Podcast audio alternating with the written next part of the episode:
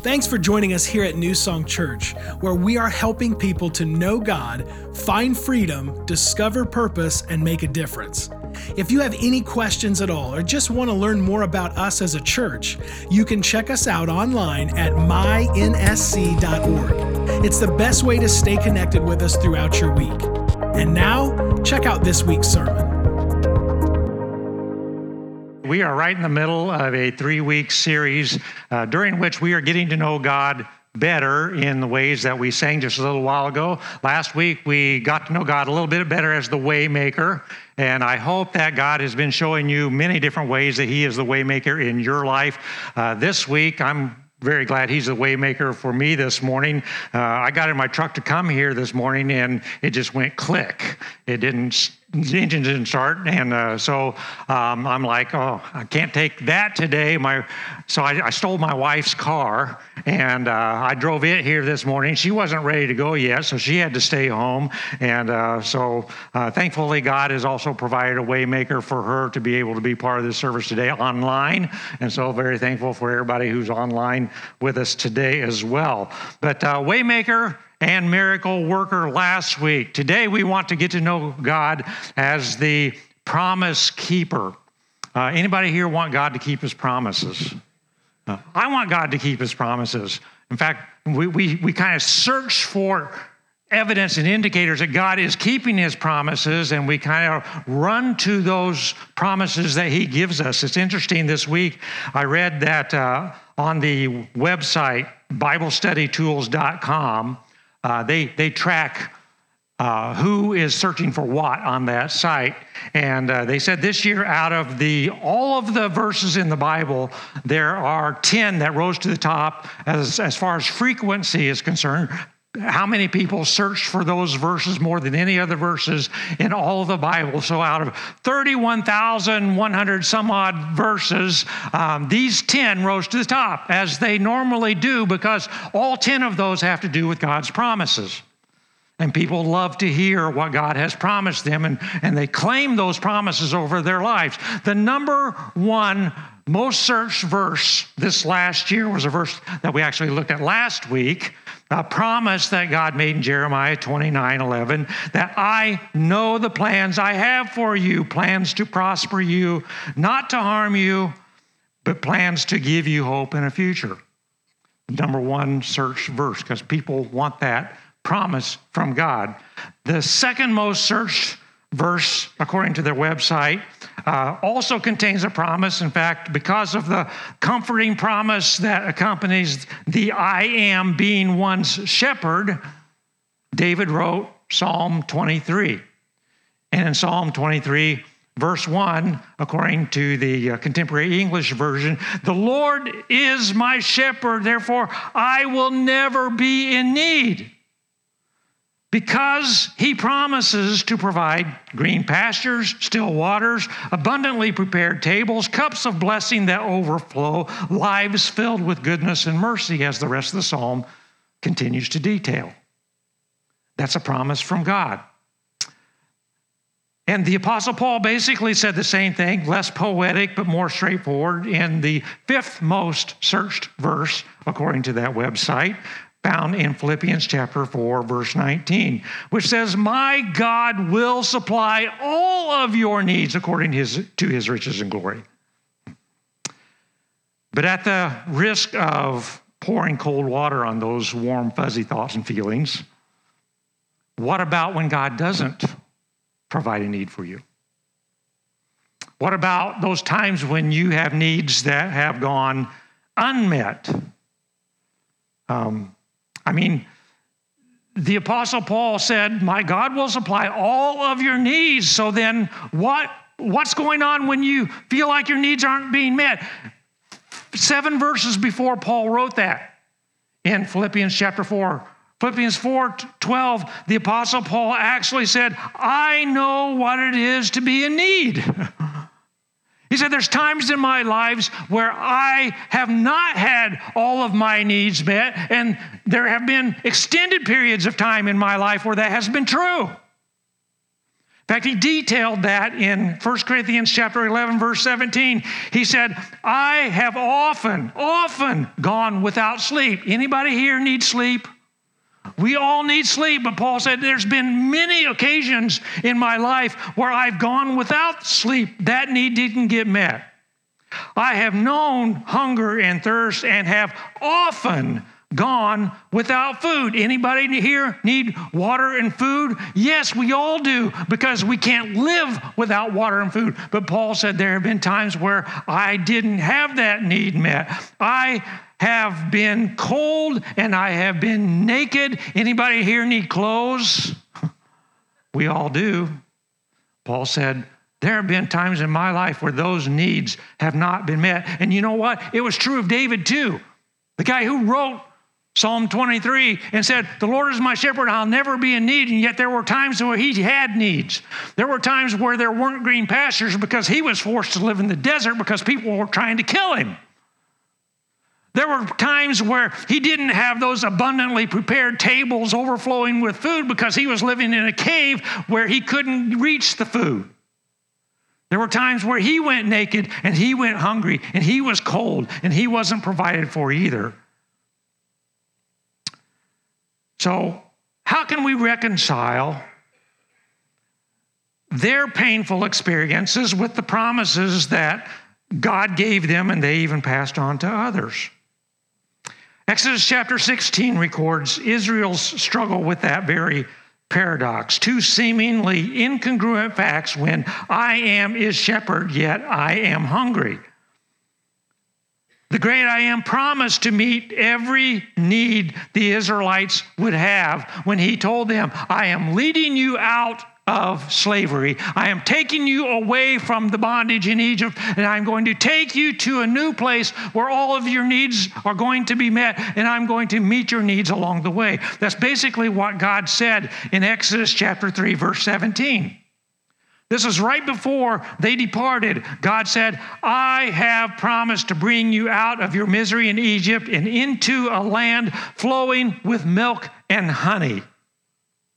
I promise to meet all of your needs. And yet, a mere 30 days later, just 30 days later, the people of Israel found themselves in such a needy situation that it, that it says in Exodus chapter 16, verses 2 and 3 in the desert, the whole community grumbled. All of them were grumbling because there was a problem. If only we had died by the Lord's hand in Egypt.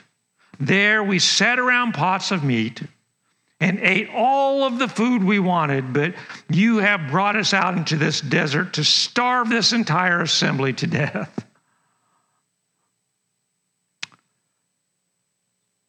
And so they were struggling with that paradox of God is the promise keeper, yet I have needs. So, how do we rectify that whole thing? Well, their struggle and God's response to their struggle and their not knowing how to put that together provides for us five ways to know the promise keeper, to know God as the promise keeping God. Way number one we have to adjust our perception of God's promises. We have to adjust our perception of our problems. We have to adjust our perception of what we're seeing and what we're feeling and what we're experiencing. In fact, we have to adjust our perception of everything. That's really basic to everything when we, we have to encounter when we are under God's direction. Because as we said last week, God doesn't always take us the way that we think we ought to go. He takes us in different ways. Why is that? Because He can see things we can't see. And we need to start seeing things the way God sees things because God doesn't see things in 3D, God sees things in 4D. We see things in those three dimensions, but God has a whole fourth dimension that He sees. It's called the spiritual dimension. It's called the spiritual world that's all around us, but we can't see it. But God created it, and God is the one who is the Spirit who is leading that. And so He makes His decisions about what goes on in our life according to what He can see in all of those dimensions, not just the three. And so we need to change our perception about everything. Israel's struggle largely was due to the fact that their perception and their expectation of how God can and will meet needs was locked in to what they could see and what they knew and what they had experienced, just like ours. Limited by what is known and what our experiences are and what our resources are. Israel's perception of their situation drastically affected their view of God because their perception was based on what they were seeing and what they were feeling. And in that moment, what were they feeling? Hunger pains. Why were they, were they feeling hunger pains? Because they were 30 days into a 20 day trip. it would normally would take people like three weeks to, to, to walk from Egypt to Canaan. And so they were expecting, okay, it's going to take us about three weeks to get there. I mean, I mean, it probably would have taken them a little longer because there was like a million of them. Uh, imagine how many bathroom stops that was going to require. Um, okay, all million of you, take care of it now because we're not going to stop till we get there. No, that wasn't going to happen. But they knew it was going to take somewhere around three weeks, and so they would have they would have packed the resources that they need, the food that they need to last for about three weeks. Now they're on day thirty. They're 10 days past that. Their supplies, their resources are dwindling, and by this time, almost totally gone. And so their perception of God was, was limited by what they brought with them. And now that was gone. Their perception of God was limited by how they would have solved that problem had they been back in Egypt. You ran out of food, you grow some more. You run out of food, you go hunting. Or you raise some, some livestock. That's how you, you solve that. They couldn't do that, number one, as they were traveling, but they were also in the desert. And they couldn't stop and raise enough food to feed them. And so their, their perception of the problem was limited by all those things they could see and they could feel. And because they were out of options from known resources, they thought God was out of options too. And so, according to what they were feeling and thinking, God's promise to provide seemed rather empty. Scored a very low score on that scale of one to 10 because everything they were experiencing said God is not keeping his promise. And we tend to limit God to our resources, to our nest eggs, to our bank accounts to our ability to earn income. And when those things start getting low, how we're going to rectify that and how we're going to change that and how we need, to work harder or get a, a part time job or, or, do whatever we have to do to build that up. Ben, when all of those things, our resources and our resourcefulness dries up,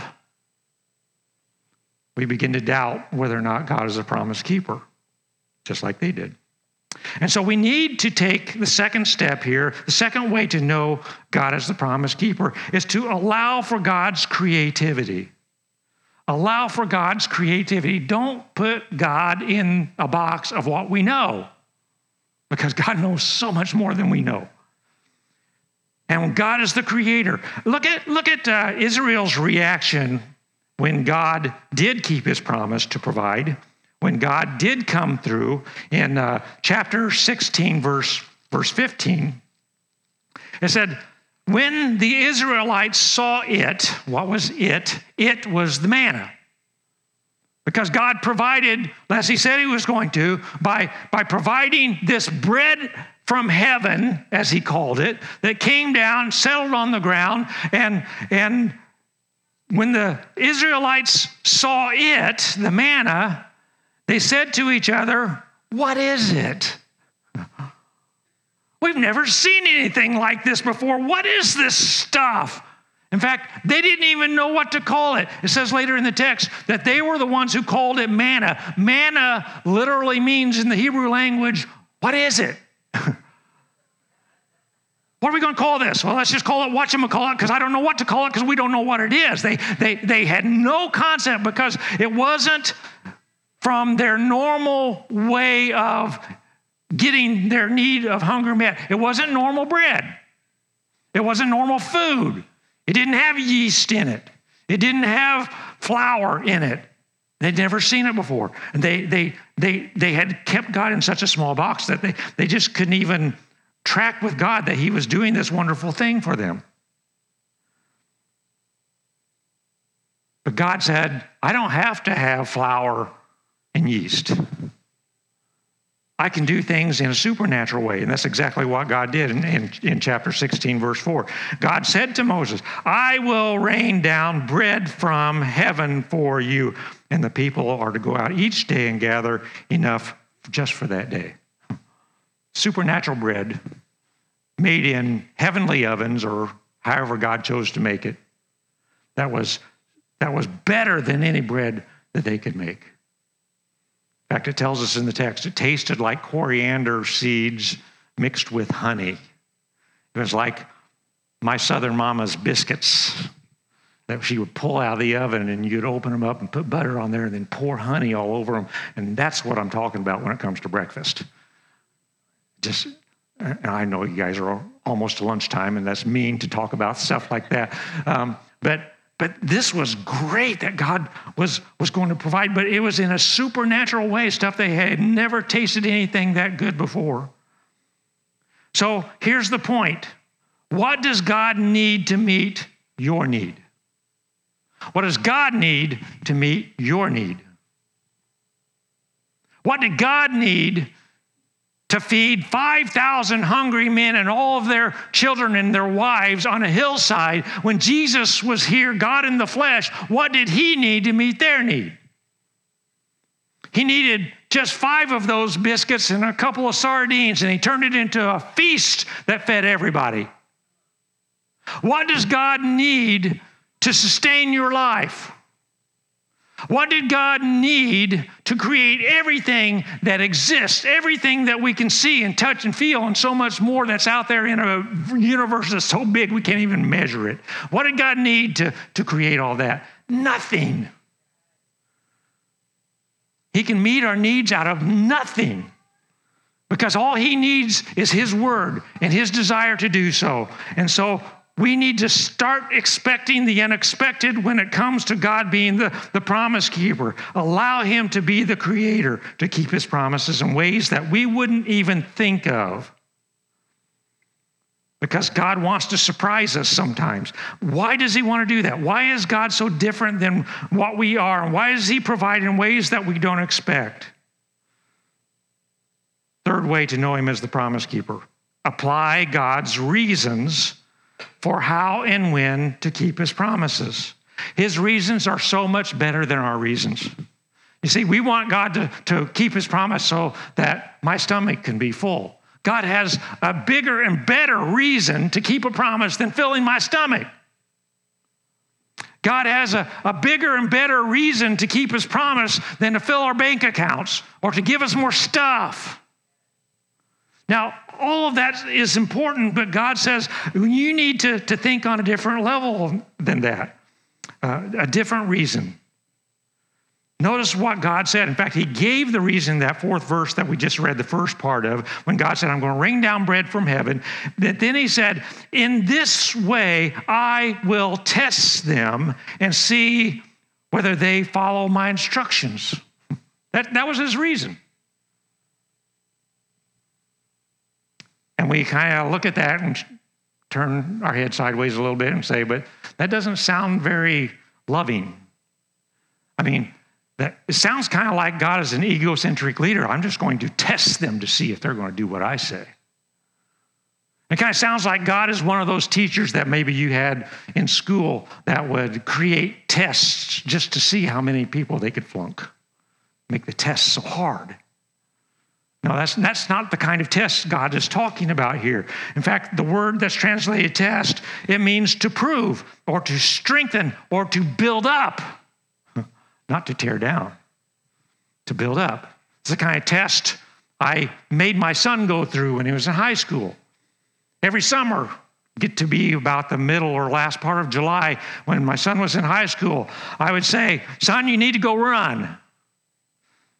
Oh, dad, I don't want to go run. It's hot. It's humid. It hurts. I don't like to run. I don't want to go run. But you need to go run. We need to, to see how far you can run and see what your endurance is and see if we can increase that endurance. Well, I don't want to do that, but we need to do that. Why did we need to do that? Not because I was being a mean dad who just wanted to see how far my son could run before he passed out. It was because he loved this thing called football and football was coming. And in August, they went through three day practices. And I knew if he didn't start running now, he was going to die in those three a day practices. So I was trying to build up his endurance and build up his strength by putting him through that test. And that's exactly what God is talking about here. Is he says, I want to build you up. I want to strengthen you. I want you to help you to grow. That's what the apostle James talked about in James chapter 1 verse 3. Notice he says the testing of your faith. You know, we think faith is just all about being warm and fuzzy and God loving us in comfortable ways. No, God says in your faith, in your walk with me, there will be these kinds of tests. The testing of your faith, notice, develops perseverance. Perseverance must finish its work so that you may be what? Mature and complete and not lack anything. I want to make you better, so I'm going to put you through this test. I want to make you better, so I'm going to provide for you in a way that will make you better. I'm going to keep my promise in a way that will make you stronger and more mature. That was Moses' explanation after the fact. The whole book of Deuteronomy is like a, a commentary that Moses wrote after the fact on the events that happened throughout the Exodus. And so in, in Deuteronomy chapter 8, Moses was given a commentary on the reasons why God was doing what he was doing when he provided the manna and the reasons why they had to be hungry for a time. He said, the, the Lord wanted to find out if you were truly willing to obey him and depend on him. So he made you go hungry. And then he gave you manna, a kind of food that you and your ancestors have never heard about. Why would God do that? Next verse. The Lord was teaching you that people need more than food to live. They need every word that comes from the Lord. There are some things that are more important than food. We need food to live. But what do we need for real life? We need God and who He is. We need the words that He speaks. We need the, prom- the promises that he makes and how he fulfills them. You see, a test is a teaching tool about what we really need to live, about what's really most important and vital in life, which brings us to the fourth way to know God as the promise keeper. Adopt the priority of God's promises, adopt God's priority list. When I was growing up, I, I heard the phrase, and my parents practically wore out the phrase on me first things first. First things first. Anybody else have parents that, that gave you that phrase, first things first? And why did they wear it out on me? Because I had a tendency to want the things that were less beneficial than the things that were more needy, needful. Uh, for instance, I wanted pie and ice cream. My, my mom, that Southern cooking gal, she was like, at least in my opinion, the world's best pie maker, especially apple pie. And uh, you put some ice cream on top of that, and you are just in heaven. And so there would be times when I, I wanted apple pie and ice cream, and mom would say, No. Why? Anything wrong with pie and ice cream? No. But first things first. It's, it's wrong when you ask for it at five o'clock. No, you can't have pie and ice cream now. You've got to eat supper first, and then you can have some pie and ice cream. And mom, being that southern gal, you have to realize that sometimes supper included fried okra. I don't know if you've ever had fried okra, and maybe you had it different than I did, but the way mom cooked it, crunchy on the outside and slimy in the middle. And it was nasty stuff once you got past the, the crust on the outside. And I never told mom that. I'd choke it down and I would eat it. Why would anybody eat that stuff? to get to the pie and ice cream. had to eat everything on your plate, then you got the pie and ice cream. But mom had to teach me first things first. Like all kids, I want to go straight to the dessert. So did God's children, Israel. In their case, it wasn't pie and ice cream, it was milk and honey. They want to go straight to the milk and honey. That was the dessert prepared for them at the end of the journey. let's go straight there. Let's, let's forget about this nutritional stuff that's going to help me grow and mature and be stronger. I want to go straight to the milk and honey. But the Heavenly Father said, no, first things first. And that's how God fulfills his promises. That's the priority list. In fact, sometimes God provides the lower priorities in response to our uh, pursuit of the higher ones. When we, when we pick the first things, he said, okay, now you can have other things.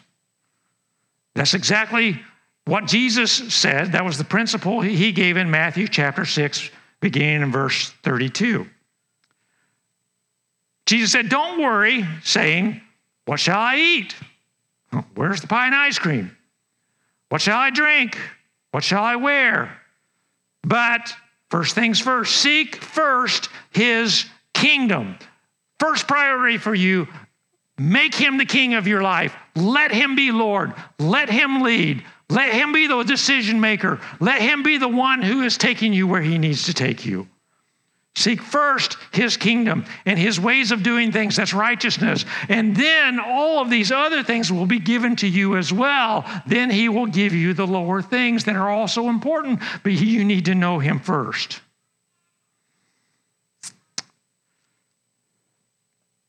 And so that was the first priority that God set for his people then, and he does that now. Notice what it says in verse 9 before the manna even came. God was showing them the, the priority list of what they really needed to, to take care of first. It says, Moses told Aaron, Say to the entire Israelite community, Come before the Lord, for he has heard your grumbling. He's heard that you're hungry. He knows you're hungry. He's going to provide for your, your hunger. But there's a first thing that you need to do you need to come before the Lord. Now, that phrase isn't just talking proximity uh, although it was kind of for them because God was visible in the pillar of cloud and fire. And so if they were going to come worship God, they would just go to the pillar because that, that's where God was. But God was, was talking about the concept of come before me in worship. This is the phrase that's used over and over again in the book of Leviticus that describes ceremonial worship. They would, the priests would come before God to worship and adore him, and they would never come in empty handed. They would always come with an offering. In fact, the word come before in Leviticus 95 times is translated offer the Lord. That's true worship. Come before him, offering yourselves to him Seek Him first, His kingdom, His rule first, His ways first, and then the manna will come. But uh, children of Israel hadn't been very good at that yet. Worship must be a first thing, but for them it had only actually happened one time in 30 days. They'd only stopped and really worshiped God one time in 30 days. Why? Why so seldom? Because they were so preoccupied with the journey and with the stuff and how long is the food going to last and where's the water that we're going to need and when are we going to get there and why do we have to go this direction? And they were so occupied with the details of the journey that worship kind of got pushed out. And the same is true with us we get so wrapped up in our jobs, in our kids, in our bills, in our schedules, in our wants, and how to maintain all the stuff that, that worship gets crowded out. And then we wonder why God seems so far away and why the needs still are not getting met. And Jesus said, Well, when you're worrying about, worrying about all that kind of stuff, just flip the priority list. Seek me first. Worship God first. I need to give just a little bit of a warning here because we have this tendency to say, okay, um, I want to do that. Okay, God, I, have worshiped you. I went to church. I gave an offering, and I, I gave you my time. So where are the promises? You know, we kind of have that tendency to treat God like a vending machine. Okay, I, I, I chucked in the worship. Where's my candy bar? That's not the attitude. That's the attitude I had with the okra. Choke down the okra so I can get the pie and ice cream. So it better be there. No, it, he's talking about true worship, worshiping as a as a true priority. It is desiring God more than I desire food. Desiring a relationship with Him more than I desire money, more than I desire things. And when we desire Him and worship Him that way, He will keep His promises to provide what we need when we need it in His way, in His time, for His reasons. And when He does, don't leave out the fifth way to know Him as the promise keeper. The fifth way is this activate your memory. Activate your memory. Was, was sending manna the first time God had kept a promise to his people in recent memory? Not by, by any means. I mean, if they would have just stopped and started taking account, you know, look back over the last two months, Israelites. Has God kept any promises for you? He sent Moses to you to, to lead you. He equipped Moses with signs and wonders to show the power of God. He convinced all of the Egyptians, not just the leader of Egypt, to let the people go through, through miraculous plagues that, by the way, the children of Israel were, were spared of, but went through all of Egypt so that the Egyptians were so glad that they were leaving. They gave them gold and precious jewels and enriched them on their journey so they were no longer poor, but now they were even material, materially rich. God protected them from Pharaoh in, in, when he was in pursuit. God moved behind and protected. God God opened a whole ocean so they could walk through on dry land. And then God took care of their attackers with the ocean going back in place. Miracle after miracle, promise after promise. He kept all of those promises for, for days and days and days and days, and all that happened in like a two month period of time. But boy, as soon as my stomach starts feeling a little empty, totally forgotten. I mean, it's like, it's like they wrote all of that in the sands of the sea, and when the waves came crashing in, it was all, all washed away. So God says, um, this time, I want you to carve my promises in stone when I keep.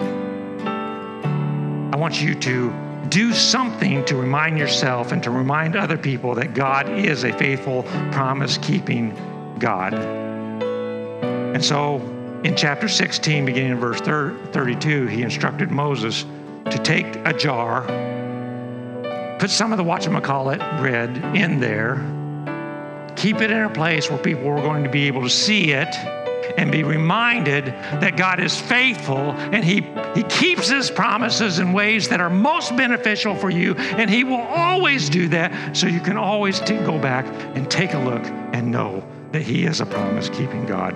Don't just write it in the sand, carve it in stone. Do you realize how many ways God has kept?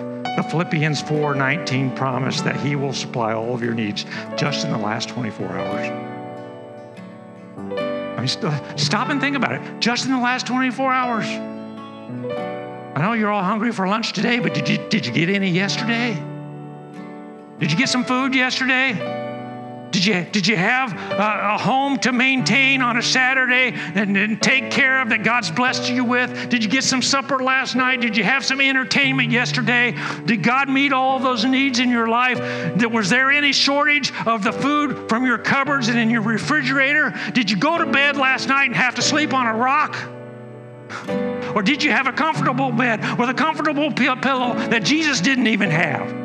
Did God let you fall asleep and rejuvenate your body last night? Was God faithful enough to wake you up this morning that you were still breathing and God was providing the oxygen in the air for you to breathe this morning? Did God give you some breakfast? Did God let you plug that machine in so those coffee beans can provide that life giving juice for you this morning? Did God give you some electricity to cook your breakfast with? Do you have a house that covers your head so you don't have to sleep in the rain? Okay, I mean, we can just go on and on and on and on. I'm so thankful that I don't have three rooms and a path. We've got running water that God meets that need in abundant ways. God is a faithful, promise keeping God. But as soon as we start getting a little hungry, as soon as the bank account starts getting a little short, as soon as I feel like I'm going to run out of something, those promises just get washed away. So let's stop forgetting. Let's do some things to carve God's faithfulness in stone. So the next time you don't think you see or feel Him working, you'll still know He is the promise keeper. And that is who He is today. That's who He will be tomorrow. And that's who He always will be. Father, we thank you. We praise you. We worship you because you are a faithful God. We thank you and we praise you that all of your promises are yes. They may not be yes today, they may not be yes tomorrow, but someday when you know the timing's right and you know that our needs are getting met and you know how we're going to be strengthened and built up by it, you're going to say yes. We thank you that your promises are amen. They're true. Bye. You haven't lied to us. You haven't deceived us. We, we claim you as the promise keeping God today, and we trust you to be that in ways that we cannot even imagine. And so we thank you that you are our creator, you are our redeemer, and you have drawn us back to yourself through Jesus Christ. And so we praise you today in his name. As a church, it's our honor to play a small part in what God is doing through your life, and we would love to continue on that journey. To find out what your next steps could be in your relationship with Christ, all you have to do is go to mynsc.org/connect. Thank you to all of you who consistently give, serve, and pray. You are the ones that God is using to truly make a difference in our community as we live out our mission of leading people to become fully devoted followers of Christ. We hope you tune in next week.